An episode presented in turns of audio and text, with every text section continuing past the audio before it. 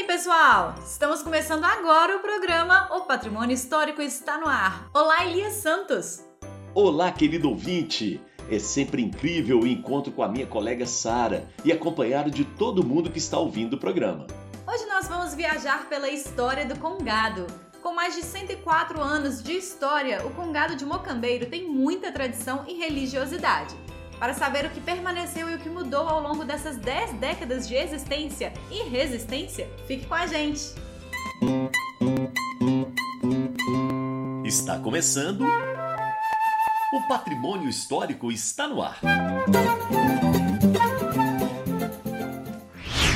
Em 1917, surgiu a primeira capitania de Congado em Mocambeiro. Tudo começou quando Quirino, um ex-escravizado de Mocambeiro, conheceu a festa do Congo em Ouro Preto. Ele, ao lado do colega Matatias Matias, começou a reunir pessoas da comunidade para falar do movimento. Depois de muita discussão, foi criada a primeira capitania de Congado, que atuou de 1917 a 1921. Hoje, o grupo possui cerca de 150 membros em Mocambeiro. No início, a capitania era composta por rei e rainha do Congo, mestre, contramestre, capitão embaixador e rei e rainha do ano. Hoje essa formação aumentou, com a presença de outros reis e rainhas na celebração a Nossa Senhora do Rosário. Outra transformação foi a adição de uma diretoria administrativa, que é composta por cargos de presidência, vice-presidência, secretaria e tesouraria. É isso, Sara. Apesar de ser uma manifestação cultural ligada à doutrina católica, nem sempre a festa foi vista com bons olhos por padres e lideranças religiosas. Evandro Costa, que é historiador e morador de Mocambeiro, desenvolveu uma pesquisa sobre a história do Congado no distrito. De acordo com a pesquisa, o Congado enfrentou momentos de resistência e até de perseguição da Igreja Católica. A partir do ano de 1920, o Papa Pio IX proibiu manifestações de ritos católicos brasileiros de matriz africana. A partir de 1924, Belo Horizonte começou um processo de perseguição à devoção à Nossa Senhora do Rosário e a grupos como o Reinado, o Congado e o Candomblé.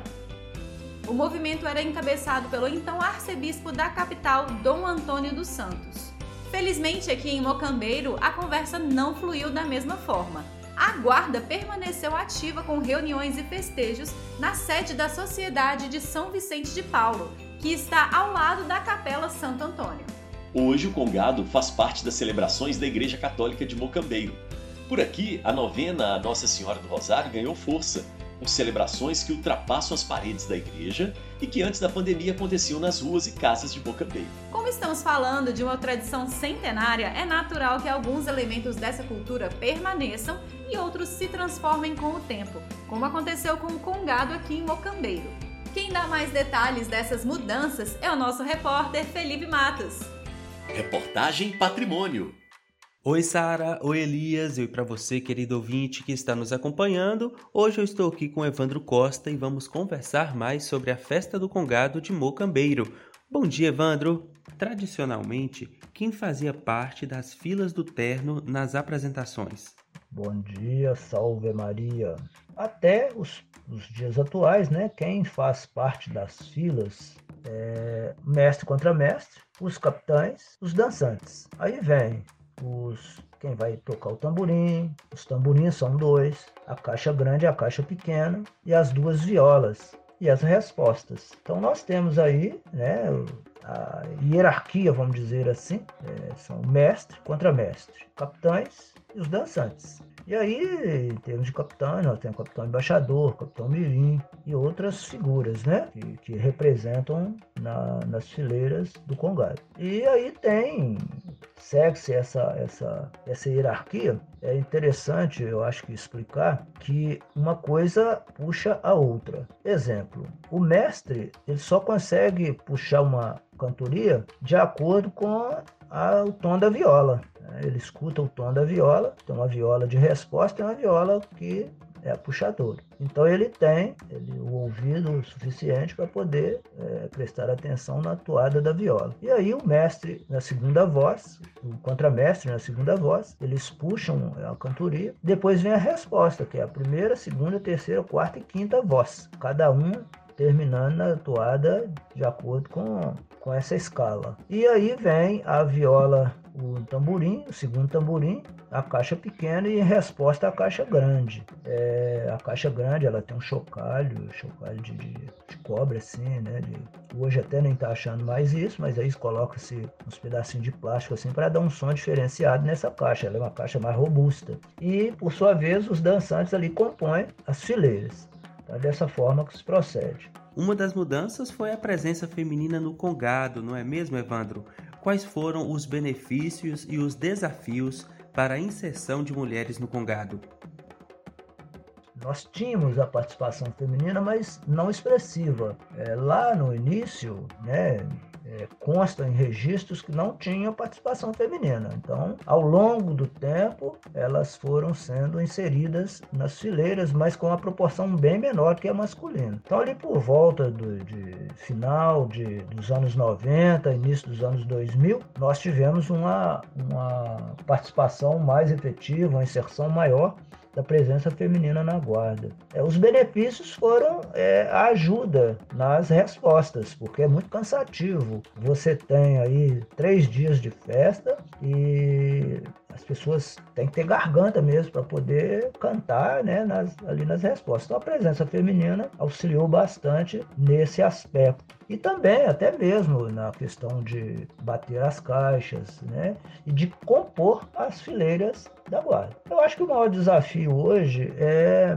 é essa participação, é a mulher ela ser mais inserida, né, ainda, é tocar uma viola, é, de repente ser até uma mestra ou uma contramestra da guarda. Isso eu acho que seria um desafio, mas quem sabe, né, no futuro as coisas podem caminhar né, dessa forma. Como vimos, algumas tradições mudaram com a história do Congado. Para você, o que é mais importante preservar nessa tradição? O que deve ser sempre lembrado e passado para as próximas gerações? Olha, mudou muita coisa, muita coisa mesmo. Vamos falar da indumentária. Lá no início, 1917 para frente, conta a história, conta os mais antigos. Eu tive a oportunidade de ver também.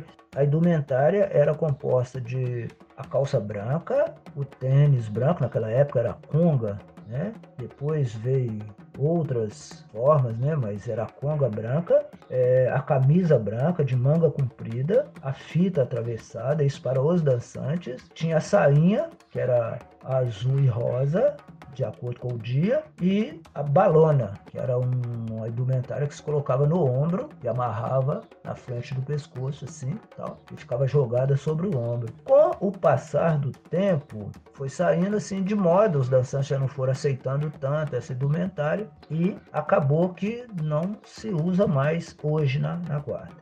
Outra questão, a questão dos capacetes e dos caps. Lá nos primórdios, quem poderia usar cap era só mestre contra mestre e os capitães. E aí usava a túnica, usava o rosário, usava os bambolins no ombro. Hoje descaracterizou um pouco. Hoje dançante não tem nenhum padrão, né? E ele vai, manda fazer a túnica e usa como uma forma de promoção. Do meu ponto de vista, é, aí eu não estou falando mais da questão de, de representação e representatividade do Congado. Falando do meu ponto de vista pessoal. É, o que eu acho que deveria ser preservado, né? É essa questão da indumentária, da forma de vestir porque ela acompanha nossa guarda, ela é aportuguesada, ela tem a nossa origem fincada lá na mãe África, mas também pega um pouquinho da colonização portuguesa. Então eu acho que deveria ser mantido essa questão da indumentária, porque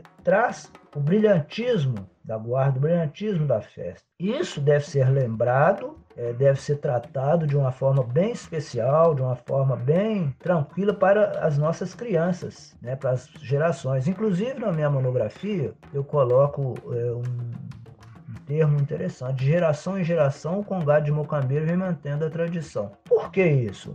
De pai para filho mesmo. Eu, por exemplo, aprendi muita coisa com meu pai. E eu tento passar isso para o meu filho. E espero que meu filho possa passar isso para os filhos, pro filho dele, para os filhos dele lá, no, lá na frente, no futuro. Né? O valor que se tem da, da tradição, de como era antigamente, como os avós dessas crianças, como o bisavô dessas crianças, como que ele participava da festa. E aí a gente tenta mostrar por fotografia, às vezes por filmagem ou coisa parecida assim, como que era a guarda, como que era a festa. É lógico que muitas coisas a gente não vai conseguir é, trazer de volta, porque a, o dançante não aceita, né? Mas seria ideal. Então eu acho assim, a preservação da tradição, ela traz a memória, ela traz o valor e isso nós precisamos é, conservar, preservar. E a festa de Congado e Mocambeiro, ela é muito querida, muito falada, assim, quando se fala de Congado Mocambeiro, todo mundo tem uma referência. Quem são essas referências, né? Era o mestre Romero, o capitão regente José Pereira Prado, o contramestre Nicolau Zé da Costa, é, os violeiros Baianinho, Afonso e muitos outros, né, que ah, faziam parte da, da guarda de Congo de Mocambeiro. Então, assim, nós temos muito, uh, muita história para poder ser preservada, para poder ser contada. Eu tenho um orgulho muito grande de fazer parte dessa guarda, fazer parte dessa festa, é, porque meu pai me ensinou assim e eu gosto, eu amo ser congadeiro. É, nossa festa acontece no penúltimo final de semana de agosto, já é uma data marcante, né? E a gente convida todos que puderem, quiserem participar conosco. É um prazer recebê-los aqui em Mocambeiro. Sai uma programação antecipada da festa com o nome de todos os festeiros, todos os participantes ali da, da diretoria. Então tem essa programação. Ah, lógico, a pandemia veio, trouxe aí vários transtornos, está trazendo, né? Mas com a fé em Nossa Senhora do Rosário, com a fé em Deus, a gente vai conseguir superar isso. E esse ano de 2022 a gente espera poder celebrar Nossa Senhora do Rosário com ênfase, com emoção, em agradecimento é, a tudo. Se não der para 2022, que venha 2023 que a gente possa celebrar com devoção, com amor e, e fidelidade às nossas origens, às nossas tradições. Eu agradeço a participação, agradeço aí essa oportunidade e coloco-me à disposição para qualquer outro esclarecimento. A gente sabe que o tempo é curto gente falar tudo, mas é, me coloco à disposição, tá? Estou aqui em Mocambeiro, o que precisar podem contar comigo. Muito obrigado, bom dia a todos todos. Muito obrigado pela participação, Evandro. Acabamos de conversar com Evandro Costa, historiador, membro do Congado e morador de Mucambeiro. Reportagem Patrimônio. Valeu demais, Felipe. Muito obrigado, Evandro. Vamos continuando com o nosso programa. Além da adição de mulheres nas filas do terno, como dançantes ou entoando os cantos tradicionais, as roupas usadas no desfile eram diferentes. Antigamente, os homens da guarda de Mocambeiro usavam uma espécie de saia. Infelizmente, hoje essa roupa não é mais usada. E essa mudança, Sara, pode estar ligada a uma visão equivocada, que enxerga a saia como uma peça que só pode fazer parte né, do vestuário feminino, quando, na verdade, existe um porquê daquela peça fazer parte da indumentária do congado. Que pena, viu, Elias? Além disso, a roupa deveria ser completamente branca, desde a cor do tênis à camisa utilizada, o que hoje não é seguido tão à risca. Tem também um adereço que deixou de ser usado, chamado de balona. Ele é um tipo de faixa que fica nas costas e é presa ao pescoço. Inclusive, na próxima edição, nós vamos contar um pouco sobre as tradições por trás de cada vestimenta. Legal demais! Agora vamos ao nosso quadro musical. Espera aí. Andei tão rápido para falar com vocês, mas vocês falam muito rápido, Elias e Sara. Oh, meu querido Cuvieri, tudo bem? Agora já estamos começando o nosso quadro musical. Oh, gente, me desculpa. Eu achei que tava no comecinho, sabe?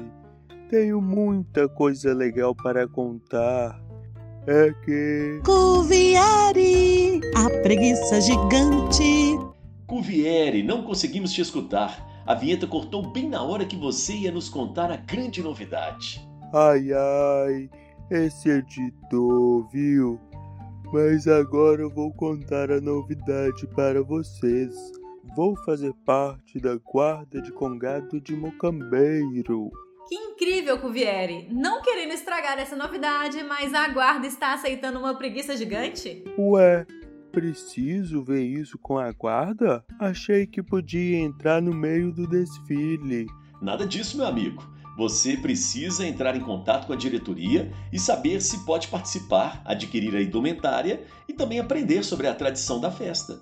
Muita coisa, hein, Elias? Mas quero continuar esse sonho, sabe? Vou falar com a diretoria. Ah, vocês conhecem alguma costureira para fazer a minha roupa gigante? Cuvieri, vamos ficar devendo essa, mas tenho certeza que vai ficar incrível. Depois você nos conta se o seu plano deu certo, beleza? Agora vamos de música. Sou Caipira Pirapora, um clássico que você provavelmente já deve ter ouvido. Vamos ouvir agora a canção Romaria, interpretada pela brilhante Elis Regina. É de sonho de pó, o destino de um só, feito eu perdido em pensamento sobre o meu cavalo. É de laço e de nó de gibeira, o giló dessa vida comprida a sol.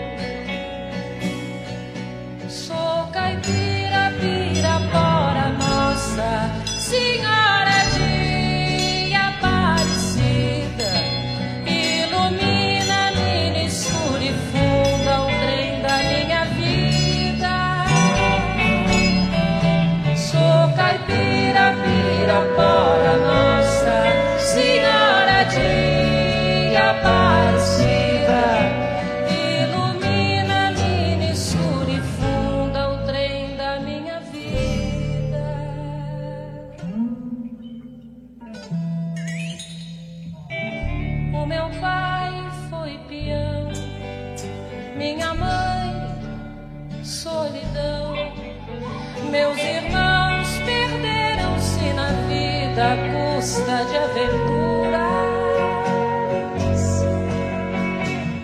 Descasei, joguei,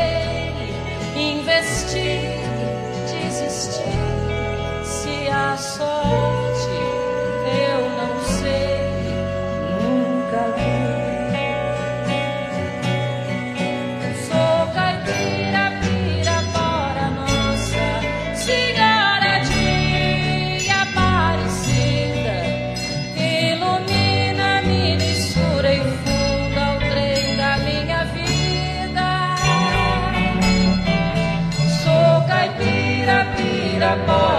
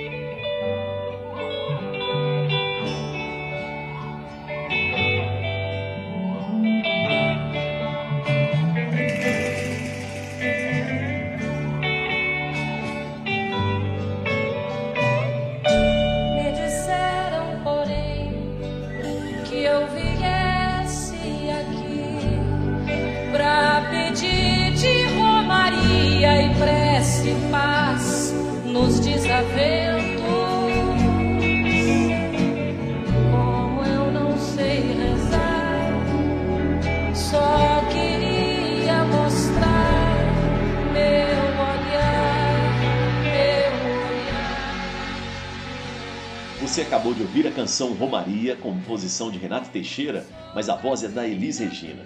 Bom demais! Na próxima semana, vamos saber quais são as histórias por trás das indumentárias e instrumentos do Congado. Até a próxima, pessoal! O Patrimônio Histórico está no ar, termina aqui. Na próxima semana nós temos mais um encontro, combinado? Se gostou do nosso programa e ficou com vontade de ouvir novamente, tá fácil. É só acessar as principais plataformas de distribuição de áudio, como o Google Podcast, o YouTube ou o Spotify. O programa teve a apresentação de Elias Santos e minha, Sara Dutra. A produção e a reportagem são de Felipe Matos e o roteiro é da Marcela Brito. Este programa de rádio é uma das ações do projeto Patrimônio Histórico Vai à Escola, realizado pela SABIC com patrocínio da Cimento Nacional e recursos da Lei Estadual de Incentivo à Cultura de Minas Gerais. A gente se fala na próxima semana. Valeu, Sara! Beijo para quem é de beijo. Abraço para quem é de abraço. Você ouviu? O patrimônio histórico está no ar.